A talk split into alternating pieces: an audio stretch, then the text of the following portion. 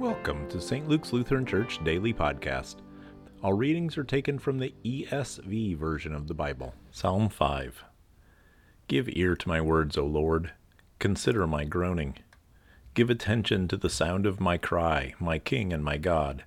For to you do I pray. O Lord, in the morning you hear my voice. In the morning I prepare a sacrifice for you and watch. For you are not a God who delights in wickedness. Evil may not dwell with you. The boastful shall not stand before your eyes. You hate all evildoers. You destroy those who speak lies. The Lord abhors the bloodthirsty and deceitful man. But I, through the abundance of your steadfast love, will enter your house. I will bow down toward your holy temple in the fear of you. Lead me, O Lord, in your righteousness because of my enemies. Make your way straight before me. For there is no truth in their mouth. Their inmost self is destruction. Their throat is an open grave. They flatter with their tongue. Make them bear their guilt, O God. Let them fall by their own counsels.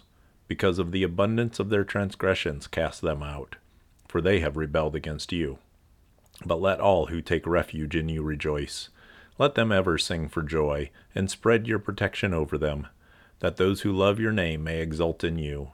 For you bless the righteous, O Lord. You cover him with favor as with a shield.